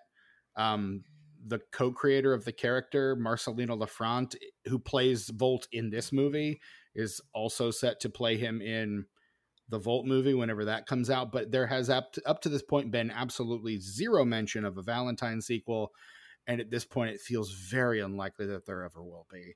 Uh, again, it's been this came out in 2017 or in 2017 initially, and then two years later came out in America. Uh, so it's been since 2019. It feels very unlikely that we're ever going to get that sequel. Yeah particularly given this company's long production history. If we do get it, this podcast will be dead in the water, I'm sure by then, um, because they we'll announced they announced the Volt movie as early as 2013. They've been trying to make that, so like it's been and they and that it's been 10 years and they still haven't started filming on that as far as I know. So it's years. It's been a while. There, there's also apparently there's been a trailer on YouTube for two years for a TV series starring uh, Donny Alamsyah from The Raid as uh, a, another character called Sakti that is still listed on Stro TV as upcoming. So no release date in sight. God only knows when that thing's going to be out, if it will be out at all. Like this, Skylar Pictures does not seem particularly interested in releasing content, just announcing content. So Hey, did either of you see the sequel to the raid? Is it any good? I haven't seen the second one. I want to. I but... heard it up. I heard it's. Um, I have not watched it, but I've heard it's incredible. You should ask right. friend of the show Samuel Dumas. I know Sammy you know has probably seen it and loves it. Yeah, he'll he'll give you an honest he'll give you an honest answer. He he loves all that stuff. East Asian horror is or East Asian action is kind of his thing. So that tracks. Yeah. Any final thoughts on Valentine before we move into the final section of our program? It stinks. Thank you, Jay Sherman. Mike, any final thoughts? Uh, I enjoyed it. I enjoyed it more than I anticipated. Um, didn't have super high expectations going in for it. Said it's not the most particularly well made movie. There's a lot of flaws in it. I think it gets. I think the lead has a fair amount of like fun charisma to her, and as and I think she has some real action chops. Mm-hmm. And I think that the movie can skate by based on that. Yeah, I'm I'm in, definitely inclined to agree with you on that point. I Mhm. I had a fun time, and I think Estelle Linden is a big part of the reason why I enjoyed it to the extent that I did. I thought she was doing great work. She does a lot of work with uh, Skylar Pictures, so um, there's a lot more of her work out there. I don't know how much of it is in English though, but I would not mind watching more of her work. I thought she did a great job. Uh, this movie uh, so there are like several release dates to contend with on this was released in indonesia like we said initially on november 23rd 2017 and then re-released in uh, indonesia in april of 2019 april 19th of 2019 and then in may on may 14th of 2019 was released on blu-ray and dvd by shout factory uh, you can actually still buy that blu-ray and dvd if you wish uh, on Shout Factory's website. They still have it available. Um, the U.S. version of that film. I'm going to go with the second theatrical release, which is April 19th, 2019. And this is a top five that we have done before uh, because it is the week. Number one opening this week is The Curse of La Llorona, which is a movie that we definitely covered on this podcast. I don't know if anyone remembers that movie or that we covered it, but it existed and we covered it. So yeah, Curse of La Llorona opened at number one. In number two, another superhero movie, Shazam. Um, what did we think about Shazam? I like Shazam. Like the first one. The first seen- one was fine. Was fine enough. Yeah. Haven't even I didn't bothered hate with it. the second one, honestly. Just Have n- never seen a guy kick himself in the dick so much with negative PR. yeah, yeah. I that that's that definitely the impression that I got after that one. Oof. Um, in third place, a movie called Breakthrough that I have never heard of before. Um, in fourth place, a little movie called Captain Marvel. Am I am I saying that right? Um, after seven weeks, that's I earned over that one. 400 million at the box Mhm. office. I thought that one was pretty fun too. I still haven't seen the sequel. I'm gonna wait till that one drops on Disney Plus. Has it dropped on Disney Plus already? Have I just not watched it? On the seventh. Okay, so soon. Yeah. Okay. Uh, and then in fifth place, Little, which I believe, if I'm not mistaken, is a Tyler Perry film. Uh, What's it called? Little. It is not a Tyler Perry film. It is Tina Is Gordon. Is it the prequel to Big? Possibly. It is not. Uh, it's got Regina. It, it's got Regina Hall and Issa Oh, Rae. hooray. And I, I like all of those people. I like All both, both. those actresses very much. Tracee Ellis Ross in it also. I saw American Fiction uh, a couple days ago, and Mhm. um, Issa Rae and Tracee Ellis Ross are doing great work in that movie. I yeah, really enjoyed that film. Um, uh, rounding out the top 10, you've got the Tim Burton Dumbo, the remake of Pet Uh, Cemetery, Jordan alright. Peele's Us, the Was Laika good. film Missing Link, and future episode of this podcast, Hellboy. The Oh, the one with Stranger Things guy. Yeah, David Harbour. That's his name. Yeah. Uh, this film has absolutely no domestic box office to speak of. I absolutely could not find anything on the Indonesian box office either, and I looked. I can't find anything about the budget. Like the finances for this movie are a mystery. If someone had told me that this was like a tax shelter, I would believe it.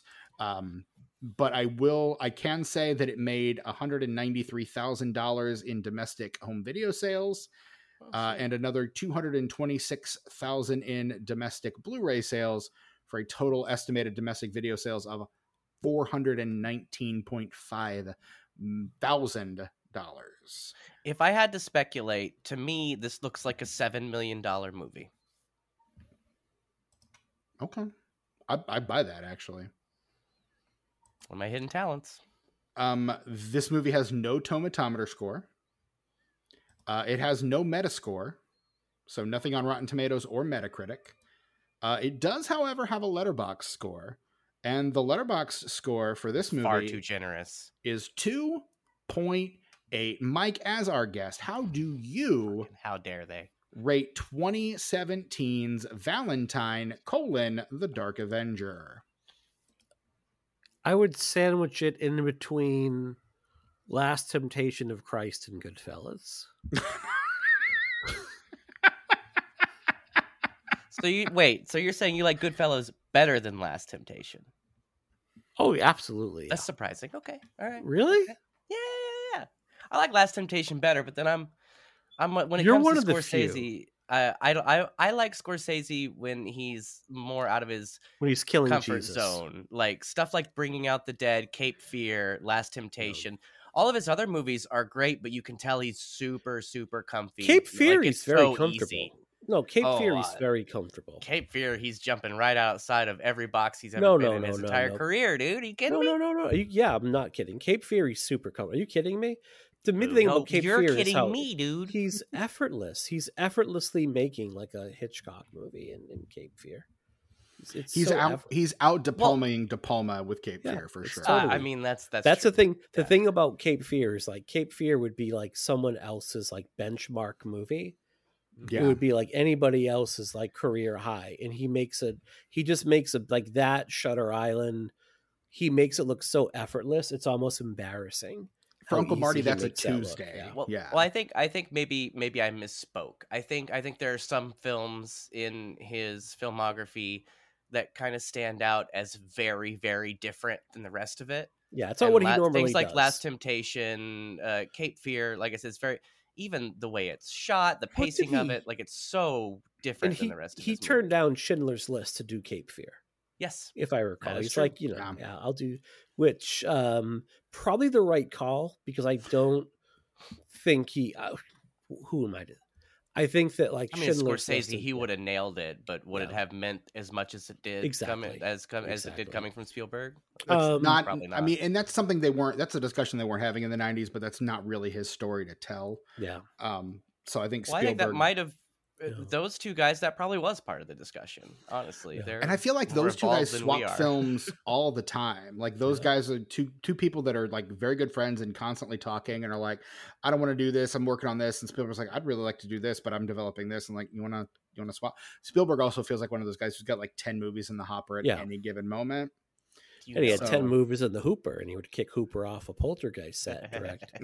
Poltergeist, and now you're going to have the Poltergeist guy come on your show and get very mad at you. Because every time you suggest that Tobe Hooper didn't direct Poltergeist, there's a dude who runs like the Poltergeist social media account gets very angry, and he comes up out of nowhere and he gets. I, really I think upset. you and I actually had this conversation on one of the Texas Chainsaw episodes. I think it was Yeah, Texas Chainsaw 2. it's like, you and I had this, con- and you were like, "No, that was Spielberg," and I was like, "I, I disagree," and we were just we because It's you a and lot our of friends Spielberg. Watch the end of that, but watch the end of Poltergeist, and you tell me if that's not. I mean, dude, dude, guy rips off his face, a la Raiders of the Lost Ark. There's so much Spielberg. And, okay, Tobe Hooper directed Poltergeist with Steven Spielberg standing over his shoulder, giving him a lot of instruction. and I, I will Because I will Spielberg was concede that. I, I, but I think again, I think they had the kind of relationship where Hooper was open. I think Hooper was open to his suggestion because he knew Absolutely. how successful Spielberg was. right? Absolutely. And so To- he was willing to, maybe to a fault, implement a lot of Yeah. his suggestions So in a way anyway, that someone like Joe Dante probably wouldn't. Of well, to hear of them course. tell it, it was more of a collaboration. It wasn't like course. Right. yeah. Anyway, two stars on Valentine. Two stars on Valentine, and Two stars. yeah, and I think that's fair given given your criticisms of the movie and what you Yeah. enjoyed about it. I think that's absolutely fair. Tucker, what which about means which means Last Temptation of Christ is one and a half stars apparently. You? Oof. fucking hell. You're killing me, I'm man. kidding. I'm kidding. Killing me. No. I'm kidding. I love Last Temptation of Christ. no. It, Last Temptation's amazing. We we did a Patreon episode on that one a while back. So I don't think that was going to be a franchise. You can only kill Jesus once. no, that was you an Oops All kill Jesus Christianity in a corner franchise Episode. of movies. No, that was that was for our Patreon only oh, Oops All Christianity corner where I go off on Christian shit and Tucker and Brett ask me questions about it. 'Cause It's fun. fun. Tucker, what did you give fun. Valentine? Need I even ask? Well, I do not believe in Valentine the Dark Avenger, but pans down to Hatchet, I do believe in this. No stars. Wow. Uh, whereas I, uh, I'm with you, Mike. I gave it, I gave it two stars myself. So Yeah. uh, yeah. I think it's it's it's a two star film, and um, I yeah, I I liked it. I had a good time with it. Uh, is it good? No, but it it kind of makes me want to dig deeper. So I'm I'm excited for that prospect for sure. Also, what my wife says to me when I'm giving her the best 38. Giving her the seconds. business. Was Best it good? No. of- Does it make me want to dig deeper? No. No. Oh poor, God, poor Mike. wife. Happy Valentine's Day. We love no, I mean the fir- I think the one of the first things you ever said when you came on the show, and I bring this up a lot uh, because it it stuck with me and I find it absolutely hilarious. I asked you if you had any plans for Valentine's Day. Do you remember your response, Mike? Butt stuff. Yeah, you were basically like, I don't know, anal. Yeah. Yeah. And uh, I just that that stands as like a top five Mike Snoonian memory for Yep. me. Uh, and we've we've we've we've been on a lot of podcasts together since then. you and that- have. You that really remains up there. So, um, Mike, God, I love you. I love having you on. You're such a joy Appreciate always. I love your insights, man. Anytime I get to talk with you is a good time. Um, tell us, have. tell, tell, tell the people, man. Pod and the Pendulum. What's going on? What else have you got in the hopper? Like, let us know, man.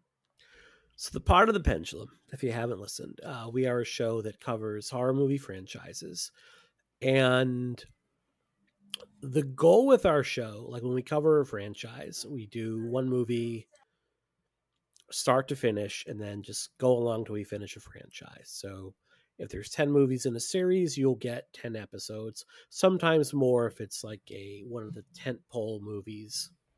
In horror. Something very totemic. yeah, like we like did- Frankenstein. we did a couple on Frankenstein, a couple on Bride of Frankenstein. Frankenstein. And the goal with it is like by the time we're done a series, is that you can put that series to bed and say, if I never listen to another episode on this movie, I've gotten everything I need out of it. Um, and I think with the crew that we have right now, with Steven being part of that crew, with Rachel, with Ariel, with Devon, with Brian, with Jessica, with Nicole, I don't believe I'm missing anybody. I've There's met some of eight those of us now. Yeah, we've I had hope- several several of them on as guests, actually. Yeah. everybody brings a really unique voice to the show. Everybody has their strengths. I do the show gets an amazing crew of people to talk to with every week. And over the past five years, I am so proud of what this show has become. We've had like 225 or so episodes in the can. And I don't say this lightly. We're a little indie show that has kind of grown and grown and grown. We're not the biggest show in the world, but we've got a nice following. I would put our show against any of the big ones that are on networks and have like marketing and larger sites behind them that you know can fo- to have people that can focus on those things for them um, i will put what we do against any of those shows um, because i think we have the best damn horror podcast in the goddamn world when it comes to covering things from start to finish I'm and it's due to, the crew we have. Um, and I don't say that lightly, and I usually would not say something like that. I think when we cover something, we cover it really, really well. So the Pod and the Pendulum is my little baby. So I would encourage folks, especially the Frankenstein series, go and listen to it. Go and listen to our Saw series. We really, I, I feel like we've really, really nailed it. Um, so yeah, check that out wherever you get your podcasts. And then later this year, we've kind of had a soft announcement of it. Um, Rach, uh, sorry, Rebecca McCann. I almost said the wrong name. So please edit this. So later this year, uh, Rebecca McCallum, who uh, is does Talking Hitchcock, and I would say is one of the foremost Alfred Hitchcock scholars out there. She's asked me to take part in this project called, it's funny you mentioned Tobe Hooper, uh, called Off the Hook, which is going to be a two year project where we dissect the Texas Chainsaw Massacre 74 seconds at a time. So we're going to be watching 74 seconds of the Texas Chainsaw Massacre, dissecting just that part of the movie each episode. And we are going to be, I think, the def- why are we doing it that way? Because we're fucking crazy. Um, and because the movie came out in 1974. Because it came out in 1974. So you've And already because recorded everything's the been movie. done, so we're getting desperate, guys. and she is one of the most intelligent women I know, like to the point where her intelligence frightens me. Uh, trying to keep up with her is a little bit intimidating, and I don't get intimidated often. Um, so it is a real challenge. Uh, we've recorded a few episodes. We'll be posting them later this year. So definitely stay tuned for that. Um, but I'm really excited because it's a much different challenge to try to find something to talk about for like an hour at a time about like this short of a movie. I'm sorry, this short of a section of a movie, but it's also like really, really cool. So I'm pretty excited. I'm excited to hear that one. Yeah. I, I, having been on a couple of the Texas Chainsaw episodes of Pod and the Pendulum, I know your affection and affinity, particularly for that first movie, and I'm, I'm really excited to hear you guys dig into that for sure. And I'm, I'm honestly, Mike, I Pod and the Pendulum, I've told you before, is one of my is before I was even on it, my favorite horror podcast because of the the depth. Uh, I feel like every time you come on, I have to like just sing your praises because you are you're such a mensch. You're if we have any following at all, it's because of you, uh, No, and because of the exposure that. I, I mean, I would say I, I would say probably seventy five percent of our listener base probably comes over from Pod and the Pendulum, um, but like you, uh, just you, you know, you took a chance on a guy you'd never met before and said, "Yeah, come on our show," And then when I said, "Hey, you want to come on mine?" You're like, "Yeah, absolutely. Why not?" Mhm. Um, and you've consistently said yes, and you know to the point where you just like let me on your show whenever I want to talk about whatever I want. Yeah. Like you know, it's it's it's an and it's an honor to be a part of like that level of esteemed company uh every time like it just you've you've put together quite a crew you're you're such an incredible guy and i if if people are not listening to your podcast they are crazy because again Well, that part I, I, appreciate. I agree with you because i think Pod and the Pendulum is my favorite horror podcast and it's one that i i love going back to consistently so Well, I really like listening to this show. I've really like this is one that's in my rotation that I get to listen to. I really enjoy, and I'll mention like, hey, I really like the Flash episode. yeah Um, I don't get where Tucker is coming from on the original Black Christmas because that movie is a masterpiece. me either Like I was like getting angry at my like get at you and Brett like listening to the show, but that's a good show when you can like listen to it in one uh, on. Well, and and if I can mention for anybody who's not listened to that episode, Brett and I also after discussing it, we we swear to rewatch it because we are convinced that we just need to watch it again. Because like the more if you remember the more we talk about it, we're like, how did we not like this is an amazing movie. How did we not like this? We've got to Yeah, watch like- this again. Margot Kidder, that was our mid consensus. 1970s. Margot Kidder is like the Oh. quintessential Yeah, dude. woman of the 70s. olivia um, Hussey in that movie like it- so you guys have good. built a Olivia Hussey. following because like you consistently put on like a great show every week and you've like built that over time and i love that but like i get to work with really good people every week and i really enjoy it and it's fun and that's Yeah. why I do the show I get to work okay, with a I'm- couple of I'm- assholes. yeah you really do must be hard for you it's difficult, but somehow I pull through. i mean the thing he's not telling you is that we put up with him too so yeah it's true Uh, Yeah, they put up with me editing and distributing. so and when you're care done the you just, music, ah, so much to put up with. you just go yell at the two-year-old after and be like what's wrong with you no, dude, we're best friends. What are you talking about? That's my that's my. does he write right rap there. songs about juice We're working on it, man. I'm getting him there. Excellent. I was gonna say Tucker's gonna lay down those tracks when he does. When he's ready for it, Tucker will put those down for sure. Yeah, yeah. Um, I will also tell listeners that um, if you like hearing the sound of my voice, Uh, definitely check out some of those Frankenstein episodes. I'm on two as of the, uh, the I think the Frankenstein meets the Wolfman episode uh, will have just come out earlier this week as of the release of this episode. And then I was also on the Bride of Frankenstein episode. And at present, I am planning to be on the Abbott and Costello Meet Frankenstein episode as well. No. Uh, to talk about that fun, fun movie that I love. So definitely check out that series. And of course, the research that Brian and Mike are bringing to the table week after week on that is impeccable. I've been watching along with them and just discovering new things about that franchise that I never knew. So definitely, definitely worth your time to check out. I encourage Yeah. all of our listeners to do it. So did you know the Frankenstein's monster isn't actually called Frankenstein? Wait, That's really? the kind of research we will get. Wait, wait. May I? May I offer a counterpoint? no. So sure. this monster that Dr. Frankenstein has created, um, it's it's a new life, right? Like it's cobbled together from different parts and everything, and it's a new life that he's creating, right? So so technically, like maybe the monster is his son, or at least kind of his offspring, his creation. So maybe this monster is Frankenstein. Does he have a first I name? agree. Maybe not, but like he's still technically a Frankenstein. He's a motherfucking Frankenstein. So this is where I defer.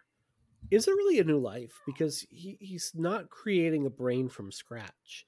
He's Well, actually depends on- taking someone else's brain.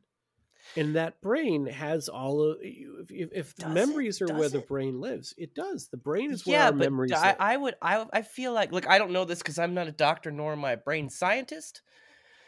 Um, do the but- bra- do the memories get wiped out when we as pass, is someone who doesn't believe in the soul, we're speaking of this very medically and scientifically, right?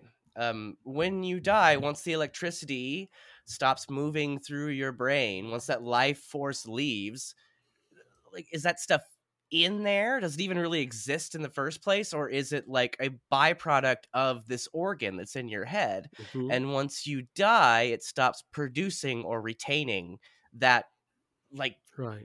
whatever it is Well, that's like one of the it's just- ethical questions that like you draw on the thing and you and then it's there you go sorry it's go ahead, it's one of the ethical questions that Ghost of Frankenstein touches on and then runs far away from. I was going to say not enough in my in my. oh that's too yeah. bad Right, where they at one point like the evil doctor is like you can't dissect and kill this creature like it's a living creature. It has a life of its own. To kill it would be murder. And then it's never addressed again. You know, but it's like actually kind of fascinating. Like, no, like this is a like whether or not you know, whether or not we created this quote unquote monster, we it it is a living creature and we bear it some responsibility. You can't just kill it. Like well i'm sure you- they i'm sorry go ahead mike that that's kind of this that's kind of as far as I wanted to take that thought.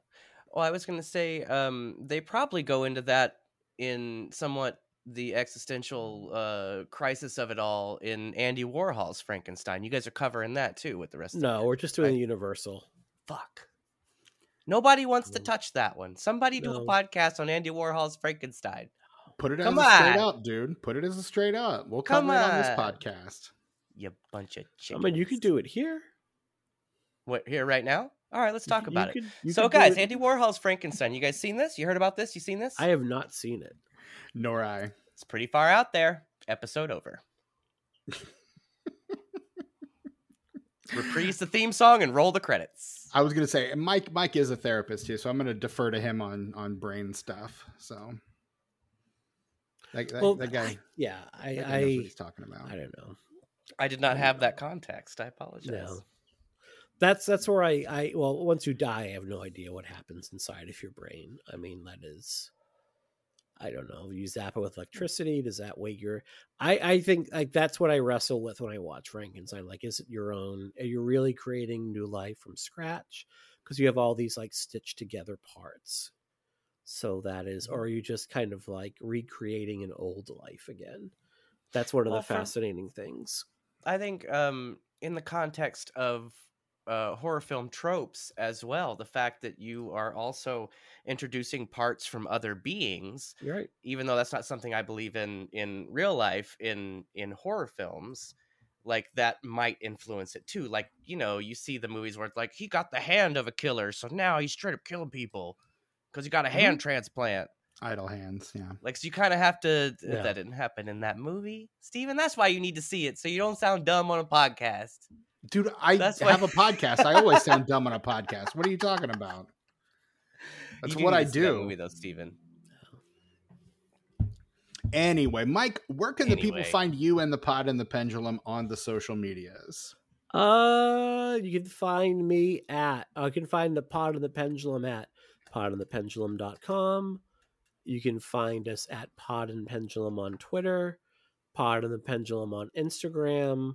You can find me at Letterboxd at Mike Chump Change, Right on. where I don't usually make pithy comments on movies. If I review a movie, I do it straight up. I every now and then make funny comments though, Yeah, I You mean, do. know, And but they're good funny comments. I was going to say they're Yeah. actually funny. warranted probably too. Yeah. What was the what was your uh, handle on the letterbox? Mike- Chump Change, all one word.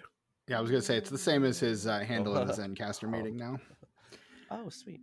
and we are the disenfranchised podcast. Um, you can follow us on uh, the socials of your choice at disenfranch pod. We're on i think active on blue sky letterboxd instagram facebook and youtube right now. Uh, find us in all those places. Wherever you get your podcast please leave us a nice five star rating and review particularly if you are on spotify and apple podcasts.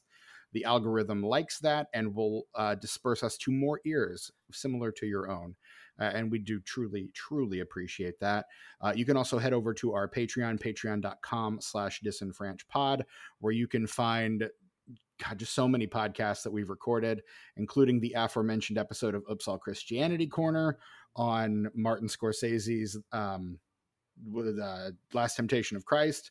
Uh, you can also find our most recent episode of Unenfranchised on one of Tucker's darlings, The Rage: colon Carrie Two from Already a patron favorite. Already a patron favorite. People comment and liking this motherfucker like it's like it's the new dance, like it's the twist, Steven. sure we'll go with that um one person comments and it's it's the whole world so yeah that that works Uh, but the comment was so positive and so validating, Steven. i i know i definitely understand it was it was so it was validating. quite the com it filled my comment. heart like all the i way was up. gonna s- I, I read that comment and i was like well there's no there's gonna be no living with him after this is what i thought um Yay. the uh, you- 2 is valid. it's something um and yeah so uh, that's where you can find us and all of our things shoot us an email disenfranchpod at gmail.com if there is a failed franchise starter you would like to see us cover coming up uh, later this month we've actually got a listener request coming through and then we've got another one popping in next month as well mainly Oh, because we that's didn't do any last year so we're doing a couple of them right out of the gate this year um and uh, yeah i'm your host stephen foxworthy you can find me on uh, instagram blue sky uh, letterboxd at Chewy Walrus. Tucker, where can we find you on socials these days? Oh, hi, it's me, Tucker, and you can find me on Instagram and YouTube at ICE909. That's I C E N I N E, the number zero and the number nine. Also on Instagram is the world famous Tuck Mugs page. That's Tuck underscore mugs. Uh, you know what? We've been pumping out content lately, like more Really consistently than we have been pretty much since the beginning of Yeah. the project. Correct. Okay, we've had three guest mugs in a row, and Mhm. today, today, time of recording, which is Friday, February second, uh, we dropped a brand new standard ass Tukey post. Uh, because I got a new mug. You guys, got the a new first one of 2024, I think. So go to go to Instagram, look up Tuck underscore mugs, follow that motherfucker, and check out my mugs and the mugs of my friends. And if you want to submit a guest mug, just shoot that mug with a description of the mug, where you got it, and what you have in it to disenfranchpod at gmail.com, and it'll be put into consideration. Now, some uh, some guest mugs uh, have come unsolicited through messaging on Instagram, and I'm all for that too, Steven. So if you're on Instagram and you want to just shoot us a message with your submission, like I can't imagine we'd ever like like decline a submission. I feel like I just put a challenge out there. I was going to say that falls into your purview, not mine. Can't believe I've done this. Well, no, actually, I don't. I don't actually run the page, Steven. I'm just, I just curate the content, man. I got a that's what social I mean, media as- manager, as- you know. As curator, that falls under your purview, though. oh shit, you're right. Well, yeah, just text me if anybody puts anything really gross on there or something. I always do. Spoilers: Steven's my social media manager. Hi, hello. I'm the staff that he goes on and on about from week to week. It's me. It's just me. I just thought of so many dirty jokes that I just can't pick one right now. Steven, that's you've really wow. Yeah. Well done. I'm done now. You've wow. And uh, if you miss Brett Wright, uh, then check out And we him on in, Inst- we uh, constantly check him out on Instagram and Letterboxd at sus underscore warlock or on Blue Sky at sus warlock no underscore. Uh, and just you know, just tell him how much you miss hearing him on the podcast from week to week. Um, and that is all we have to say finally about 2017's Valentine. Mike Snoonian, thank you once again so much for coming on. Thank you. Always, always love having you on. Let's get you on for a non-Valentine's episode. Okay. Just what, whatever. I'll, I'll and let a you know. non-horror too. We'll find Yeah. something that's non-horror so you can kind of relax in the hot tub with your boys. You know. and I have We a do the love tentative idea for next Valentine's Day as well that I will run by you when we're done recording. Sounds good. That's exciting. So I'm gonna throw that at you here in a second. Um, Mike, again, it's always a pleasure. Check out all his stuff. He is the best. Um, and until next time, I am your host, Stephen Foxworthy. This has been the Disenfranchised Podcast. For the absent Brett Wright, the present Tucker, and the very special guest, Mr. Mike Snoonian. Until next time, uh, I'm about to roundhouse kick this motherfucker in the face.